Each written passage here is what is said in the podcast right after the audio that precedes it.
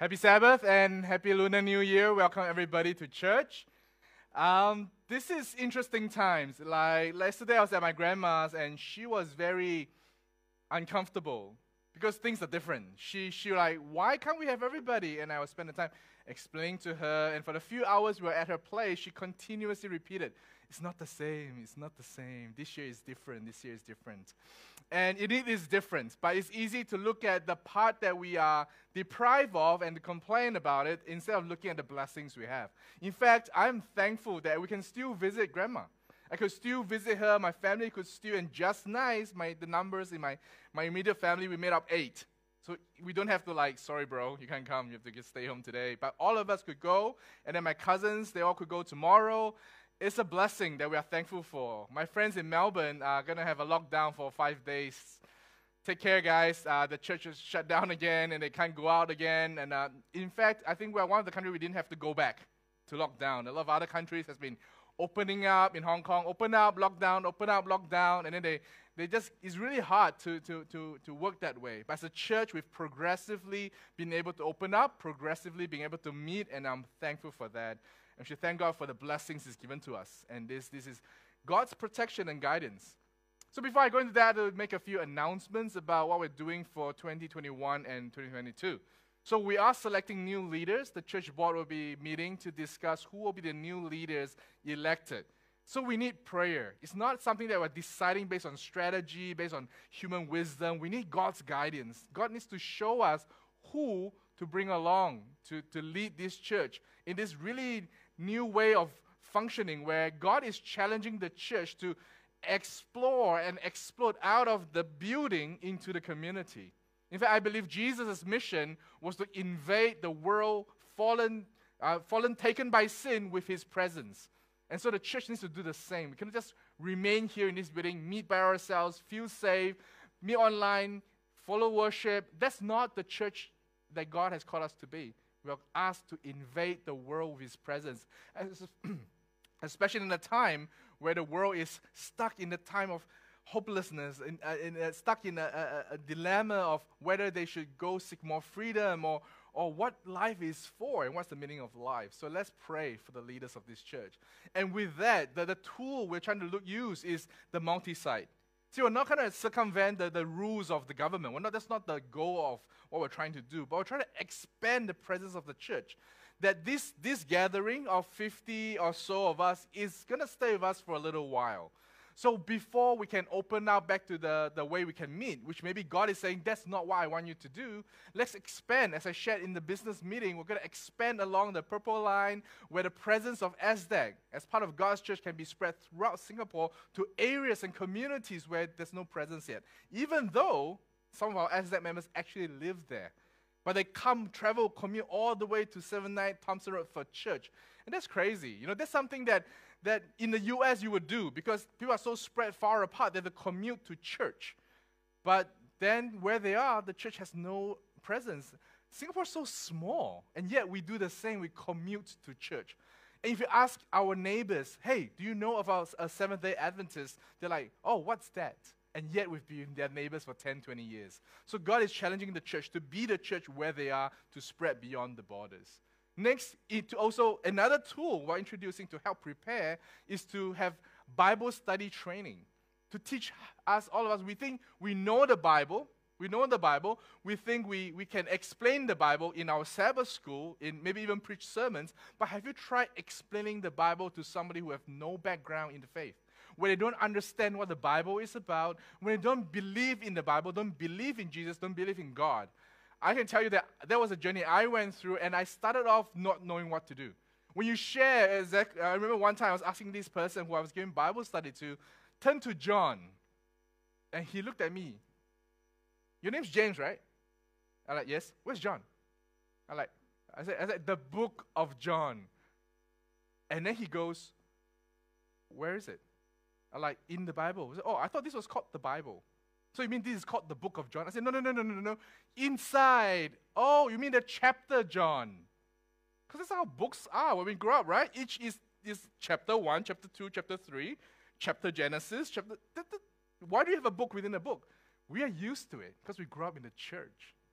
But for somebody who's never exposed to the church, to the scripture, they're like, what are you talking about? Then you tell them, chapter 2, in the book of John, verse 13. Why are you, t- you're talking in codes? We assume people know, but they don't. So these are some of the things that I will share in this online Bible tr- study training. So I'll open up uh, for sign up. Uh, we have the limit of how many, because I don't want it to be too big. Then I can't interact with you. I don't want it to be a lecture. If it's a lecture, I just record a video and you can watch it by yourself. It will, we'll start small and I'll have it again. It'll be a recurring class, a workshop. It's not very profound, it's not very like difficult. So I'll go through it again with different groups. So if you sign up, we'll go through it, and then you guys will have to start to go practice and give Bible study. Then we'll come back and do another group. In fact, some of you may be asked to come back and help me teach these classes because you have real life experience they can share with the class. We're going on uh, my dream. I think I'm daydreaming, right? I'm daydreaming about what the church will look like in this year and the year for in the future. And this daydream, I hope, is not just wishful thinking. I think that's not what I'm trying to say. But I'm dreaming of different aspects of the church that I believe the Bible is showing the church. And today, I'm dreaming of love. Shall we first bow our head for a word of prayer? Heavenly Father, we thank you for invading the world with your presence, which we know is love, because you are love. And as we discuss this topic, as we look into the scripture about what you're telling us about love, may you help us understand the true purpose of these teachings. Not just to gain more knowledge, but for us to put it into action. We love you, God. In Jesus' name I pray. Amen. So, this is, I think, the second year where Valentine's Day and Chinese New Year collide. And in fact, if you don't know, in the Chinese New Year, there's one day which is also called the Valentine's Day. So there's many Valentine's Day that's going on. It's about love. It's kind of changed from its original meaning from Valentine's Day. That's tomorrow for those guys who don't know. Um, tomorrow is Valentine's Day, and so it's also the third day of Chinese New Year. It's interesting in, in the in the tradition. In the tradition, uh, families are told not to go visiting on the third day of Chinese New Year, because they say it's a day where there's a potential for conflicts and fights and arguments on the third day. I think scientifically, uh, it makes sense. Because if you go for the first day, one full day, you go visiting hours of hours, household after household, second day, again, you'd be tired. And when you're tired physically, you have short, short temper, you, you'll flare up, you, you'll be upset. So they say, take a break on the third day of Chinese New Year. So the old people's way of, of telling people is logic doesn't work. Maybe back then, they had to scare people. So you better stay at home. If you go out, invite curse. Oh, people stay at home and rest. Interestingly, so then it becomes tomorrow is just the first, also the day of Valentine's to celebrate love. Originally, it, Valentine's Day was not reserved just for lovers. It was a day where anybody who feel love for people are supposed to give gifts, not because the girlfriend wants that really nice bag or that you know the boyfriend wants that really nice car. Nobody can afford that kind of gifts. But it's a day where those who have more notice those who have less, and out of love, they share what they have.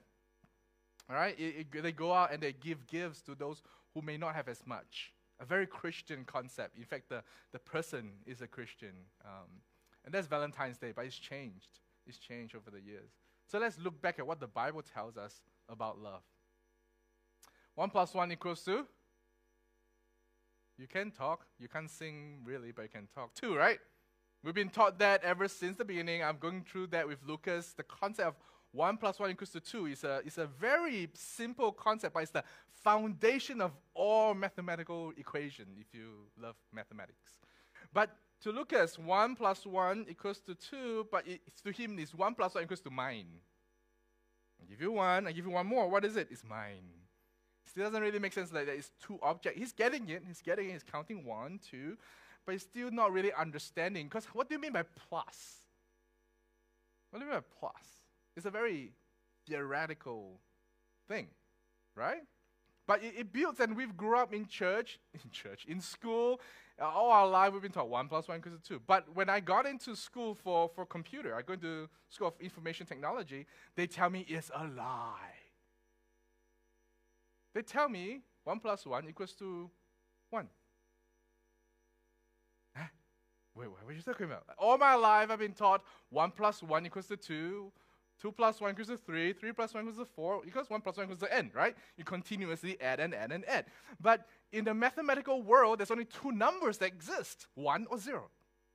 Technically, there's only one number that exists because 0 don't exist. There's nothing. 1 or nothing. On or off.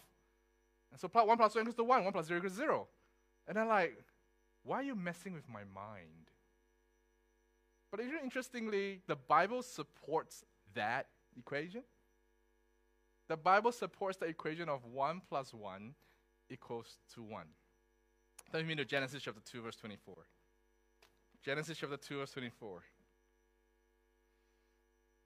From the get go, before sin entered the world in chapter 3, God teach us max. Very basic fundamental mathematics. God in creation he teach us first how to count to seven. There was a first day, there was a second day, there was a third day, fourth day, fifth day, sixth day, seventh day. And then the understanding of numbers is not so that you can have more numbers, but you should rest. Then he, in chapter 2, he teaches us more about mathematics. He says in chapter 2, verse 24, Therefore a man shall leave his father and his mother and hold fast to his wife, and they shall become one flesh. One plus one equals to one, according to the Bible. When a husband and a wife get married, they are no longer two separate entities. They are now one entity. In fact, that equation continues throughout the Bible. See, the Bible is way advanced. It knew about computer 1.0 before we even knew what it was. But then he goes on and he says, see, like me, me plus Tiffany when we got married, it's coming up, 28th of February. Everything's February for me. When we got married, James plus Tiffany equals to one family, one couple. We are one person, one entity. We're not the same. It's really scary if Tiffany becomes exactly like James, although it be, may be a blessing that James become like Tiffany. But it'd be scary, right? If you look Tiffany, James, it's not that we become like one physical being, but you become one entity. You become one unit, become one person in mind, in thoughts, in purpose. And the interesting thing is, if you continue to add 1 plus 1 plus 1 is still equals to 1. And for my case, James plus Tiffany plus Lucas is still one family. It doesn't become two family because we have now Lucas. In fact, Lucas adds to the family and we're still one family. But the family grows. It gets bigger. Because a bigger unit, more influence, more addition, more complication, but more excitement and more knowledge. This is a lot more dynamic, but it's still one family. It's different, but it's still one. The Bible challenges us to look at that concept where God Himself exemplified that to us. John 10, 30. John chapter 10, verse 30. When Jesus came and when He was walking the earth, he explained, he re-emphasized that, you know, the Bible don't just want to talk about marriage. The marriage of man and woman was an illustration of who God is. And in very simple, short verse in John 10:30, when the disciple asks, Hey, who are you? He says, I and the Father are one. We are one. The Father and me two persons, but yet we're one, which is no, people say that's hard to understand, but it's the exact same concept as the husband and the wife become one. He gave us a practice to, to, to experience what it means. And when a children is added to the family, you're still one. My family has three kids in my, in my family my mom and dad, and got my sister, me, and my brother. We're still one. And then when we married wives, my, my, me and my brother, they were added to the family. And interestingly, you know what happened? We were added to their family. So now our family is not just the Tam family, the Cheng family. Now I've got my sister in law's family, so the Supatra, Supatra family. Um, if I pronounce it wrong, sorry, sis. Uh, her family, which is like a huge clan, her, both her, her parents have like 10 uh, siblings, and we were added to the family. And, and, and really interestingly, when I went for the wedding, because I'm the older, me and my sister are the oldest. So, because my brother married uh, his wife, which is the oldest in the clan, so we are like older than her. So everybody came and called me Go, as though I have been a part of the family all along. And the same when I go visit my wife's family, everybody, we're family. So the family keeps expanding. we lose some things. We don't hold on to our personal identity as the Tam, the Changs, right? We are now, but still, we are now one family. And it's expanded, it's different, it's dynamic, it's interesting, it's challenging at times, but we're still one family. And the reason we're still one family is not because legally we've signed a contract of marriage, not because we've committed to one another through a ceremony and there's witnesses who will, who will knock our heads if we break that commitment. No, no, no, no, no. It was because it was a commitment of love. When I married my wife, I love her, and we had a child out of love. And then the like me, I married my wife also out of love. My parents inherited that family. I joined the family because I love her family, not because I, I, I'm obliged to be a part of the family. The core essence principle of love expands the family and make it possible for one plus one equal one.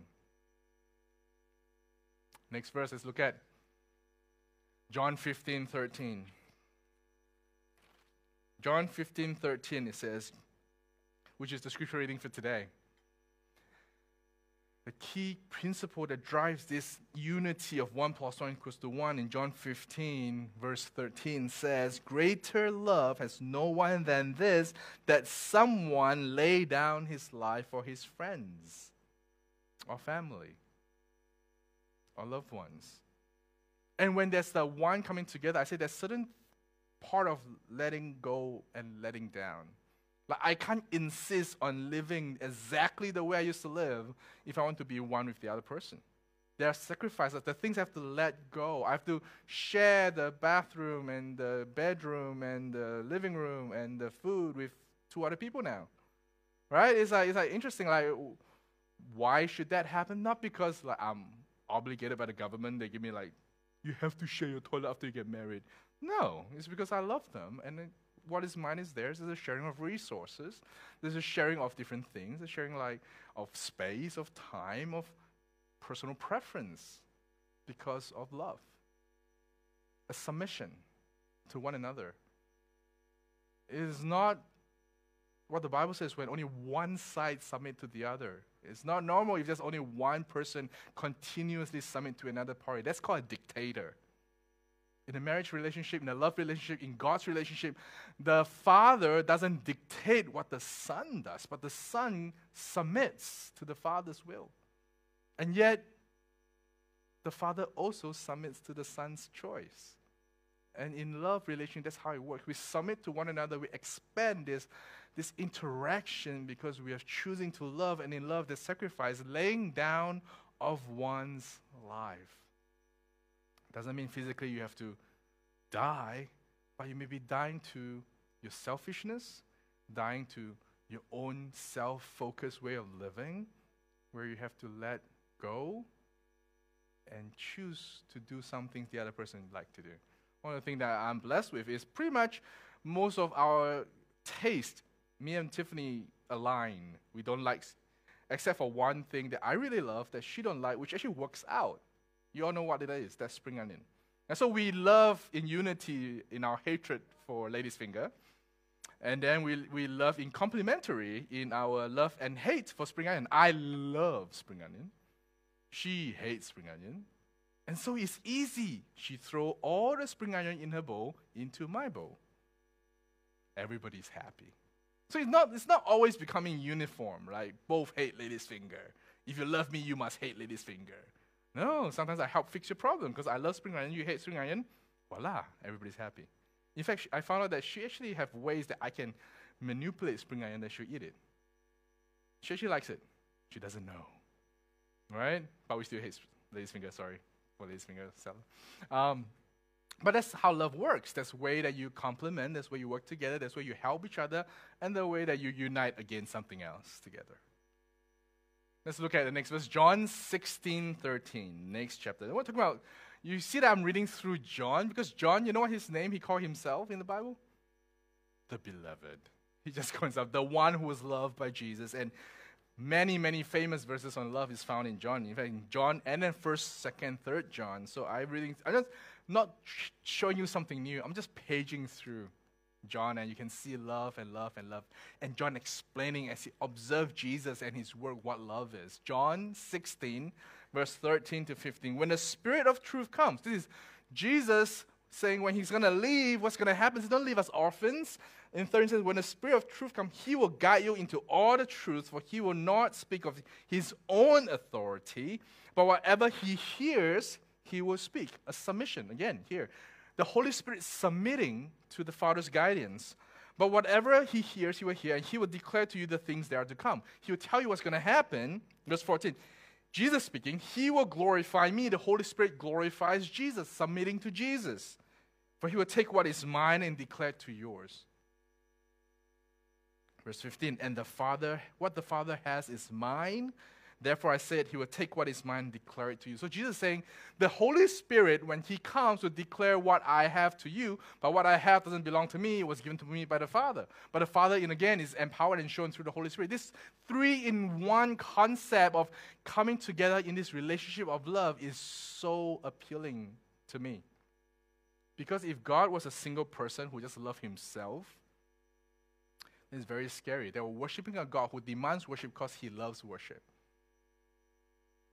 narcissistically say, worship me. But God is one, but there's three persons. There's a giving kind of relationship. And from the get go, his concept of worship is giving. He says, People, my creation, worship me because I want to give back the blessings to you. He demands worship so he can give. It's a giving relationship. In love, in unity, it's all about submitting and giving. When we submit, we're not losing things. In fact, when we submit, it goes all the way back around and, and give back to us. Not that that should be your motivation.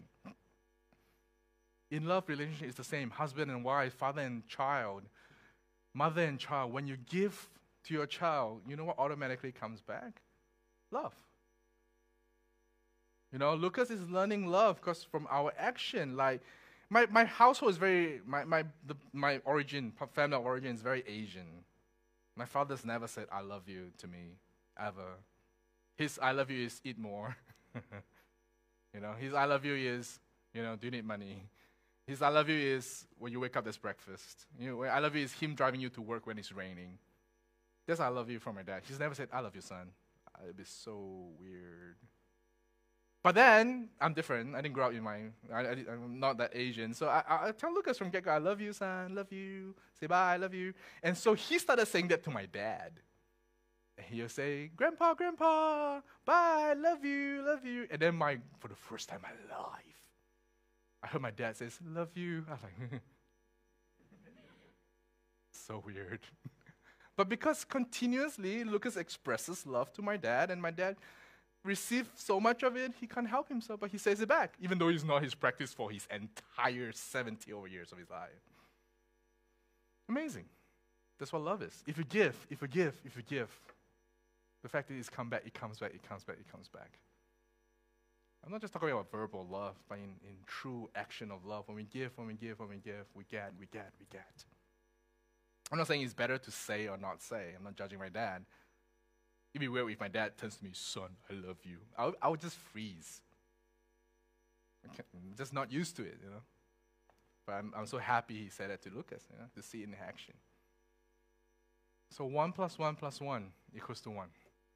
In God's mathematics, there's no them and us. There's no one plus one because it's two. The calculation of the church should not be about the number of worshippers, about, oh, we've hit 22, 44, 66, 88, oh, 162, 330. That's not the, the way God measures the church, and that's not something we should be striving for, although to confess that's what we've been striving for for the longest time, and, but that's not what God wants from the church. God measures the church by one thing and one thing alone how they love one another.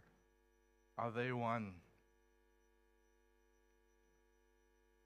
The Father, but the Son, but the Holy Spirit equals to one. See, love is not uniformity. Love is not that we all act, dress, walk, speak, sleep, eat exactly the same way. Although there may be things that you kind of align just because you spend a lot of time together. Right? You can't help but, but observe that now, when I was in the church in, in Melbourne, Australia, that even though people who are not from Malaysia and Singapore, after spending time in MASDAC, the church I was a part of, Melbourne Asian Church, they start eating the things that we eat. I have a Korean friend who joined us since he was 12 years old. And then he, he started to have cravings that I didn't have. He's like, James, I need to eat, go eat laksa. I'm like, what? It's like, I just really crave laksa, and you're the only person I thought of when I think of laksa. And so, yeah, lo and behold, both of us drove 35 minutes because we're in Melbourne to eat Laksa King. No longer there, Florian, but it's a place that we used to go. So after being a part of the church, but he kind of like, I told him one day, I said, bro, he always said, no, I'm going to marry a Korean girl when I grow up. That's my life. That's what I said, no, no, no, no, no. You've been in MASDAC way too long. You're going to marry a Singaporean or Malaysian girl. And lo and behold, he calls me out one day, hey, I'm going to visit Singapore. Why? Well, my fiance's family is from there. I'm like, ah, see, Laksa is powerful.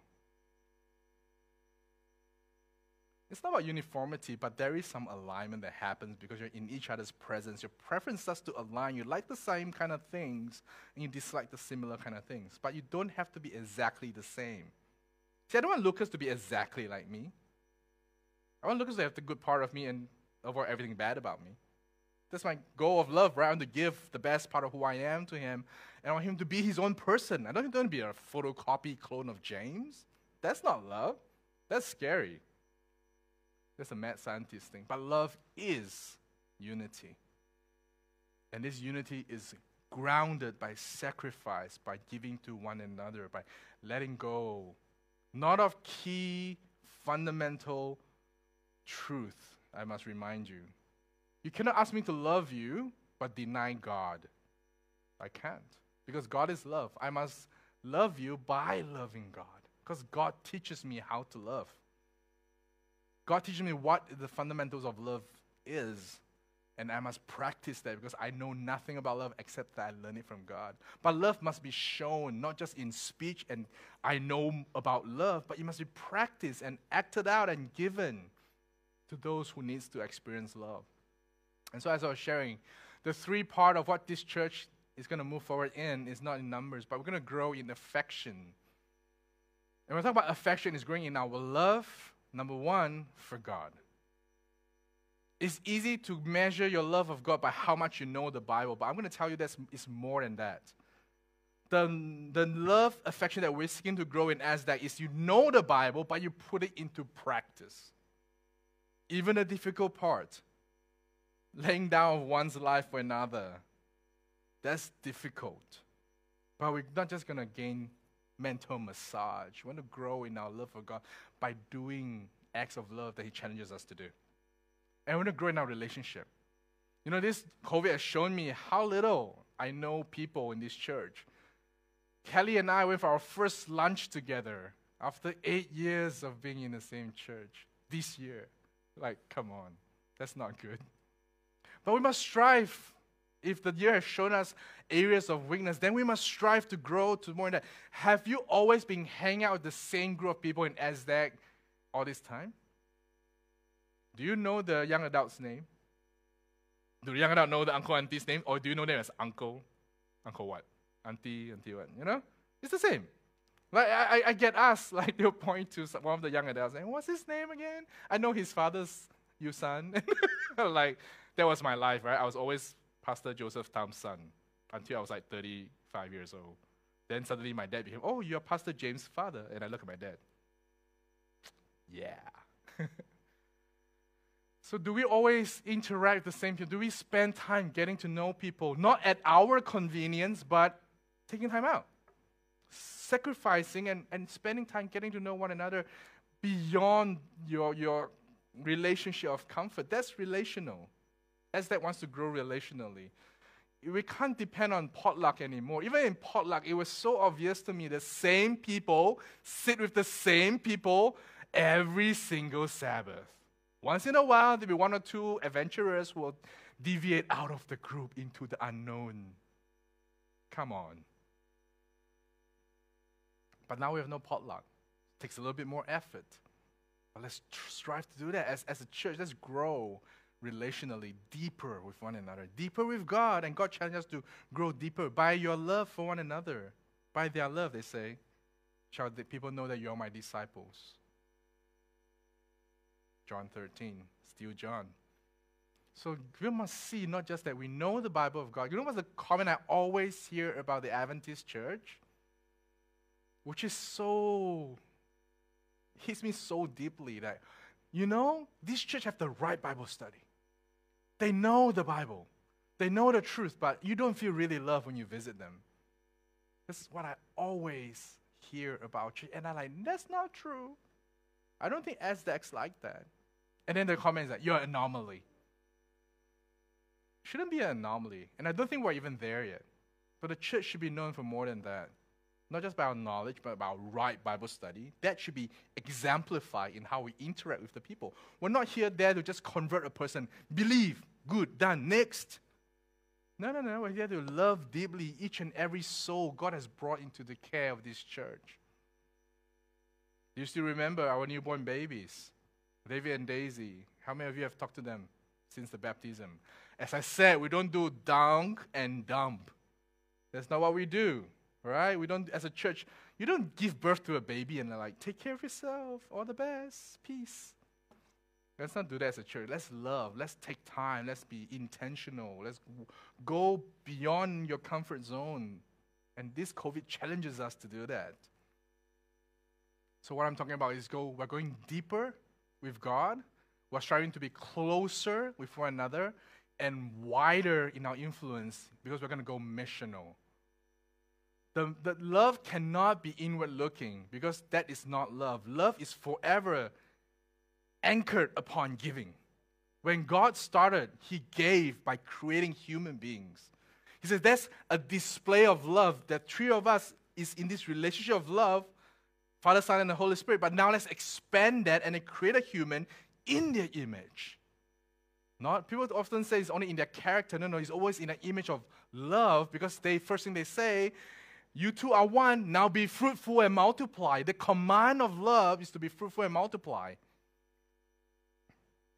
To have babies, which that's been very successful this COVID, a few more babies coming, but also spiritually to expand relationally, influence to people. Are there people around you who needs love that you've not noticed? You may not know, but just last year alone, reported teen and youth suicide were in like there were 17 youth who killed themselves.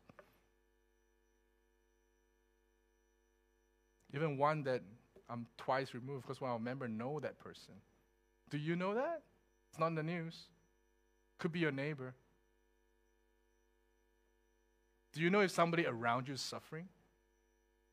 That lives maybe you know, my neighbor's door and my door is less than two meters apart from each other. Could somebody be living in that house just across your door that's a meter away, suffering, and you are a Christian for your entire life and you don't even know it? I'm scared. Like, I'm a pastor, I, I study counseling, I've got a master's degree, I'm doing my doctorate, and I could have all this knowledge of how to help somebody not kill themselves, and then one day read in the news that somebody next to me have killed themselves, and I've done nothing about it because I didn't care about that person because there was a door. Luckily, my neighbor doesn't like closing his or her door. They're more like kampong style. The door's always open. Uh, every new person comes in, I know who they are. They know my son, I know them. But that's more to what we can do. As I said, I try to strive to know everybody at least, at least along lift A. And it's quite nice to actually go into the lift and somebody actually smile and say, Hey, good to see you. Instead of,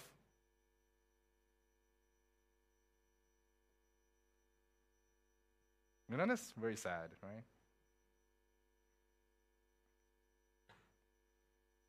So let's focus on this. The three things I want us to think about. May God impress upon you to grow deeper in your relationship with God, to connect closer with others, not just that people, even that's a good start. And direction, move towards mission and helping others that you may not think are there. Is this a beautiful picture? This is a picture of Dalian, uh, northeast of China. At one glance, it's beautiful. But actually, if you look at it, it's actually very messy.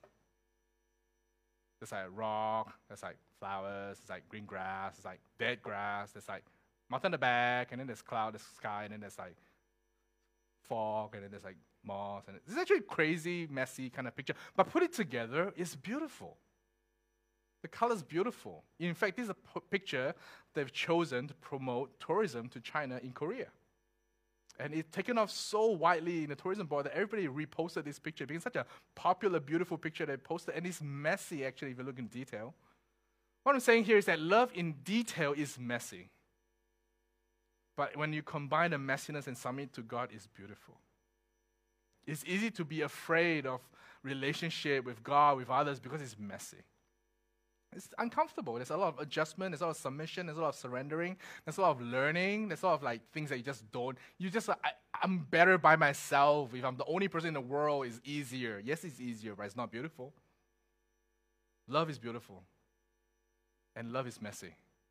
But God challenges us to go into this messiness because He's done it Himself. The world's messy when He came, wasn't it? Yet He chose, He came became para to show us, to invade the messiness of this world with his presence of love to bring about the end result of love and beauty.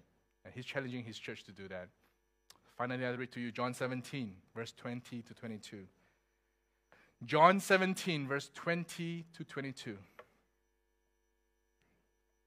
In his high priestly parting prayer for his disciples and all of us, it says, I do not ask for this only, according to his disciples, but also for those who will believe in me through their word, that they may all be one, just as you, Father, are in me and I in you, that they also may be in us, so that the world may believe that you have sent me. The glory that you have given me, I've given to them that they may be one, even as we are one. The invitation to love ultimately is God's invitation to participate in Him. He's invading the world with His presence, and He says, Come join me and be a part of this movement of love to invade the world with the presence of love because this world needs His love. Not the cheap kind of lust the world is offering, but His deep, profound sacrificial love that God is offering. All of us are invited into Him. And he, as we wait for the day that He comes again, let's wait for the day of ultimate fulfillment of love as He's coming soon in the closing song we're going to, talk, we're going to sing. That we have a work to do today as part of His kingdom to invade the world with His presence of love.